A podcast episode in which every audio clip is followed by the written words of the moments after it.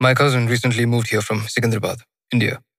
On a recent road trip exploring America, we were shooting the shit, exchanging ghost stories, and laughing at similarities and differences between American ghost stories and Indian ghost stories when I asked her if she's ever experienced anything supernatural. Her eyes widened as she averted her eyes to the window.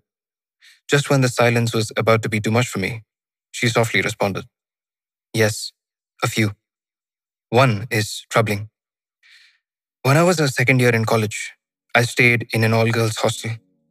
I made many friends. We were all very happy to be in school away from our conservative parents. The hostel was so much fun, but it was a very, very old building. Electricity was only put in the rooms. Sometimes, candles were placed along the windows if a watchman was present, but normally, once you left the rooms, you were faced with complete darkness.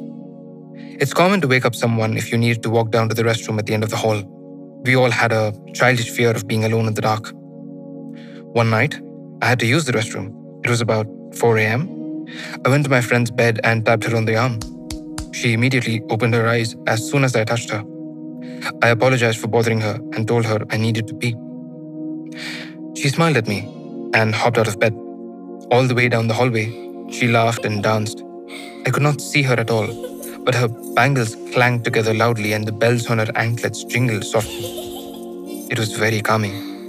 I laughed and sashayed my hips down the hallway with her, too tired to match elaborate arm movements. She said nothing to me, though occasionally I heard her hum one of our favorite Bollywood songs. The same thing happened on our return. I fell back asleep easily. I awoke fairly late the next morning to the sound of men in our room. They surrounded her bed. I bolted from my bed, prepared to protect my friend, when I realized they were administrators of the college. I peered over closer. My friend's lifeless eyes were fixated on my bed, the same smile on her face. Suicide. Her time of death was 11:30 p.m., almost 5 hours before I woke her.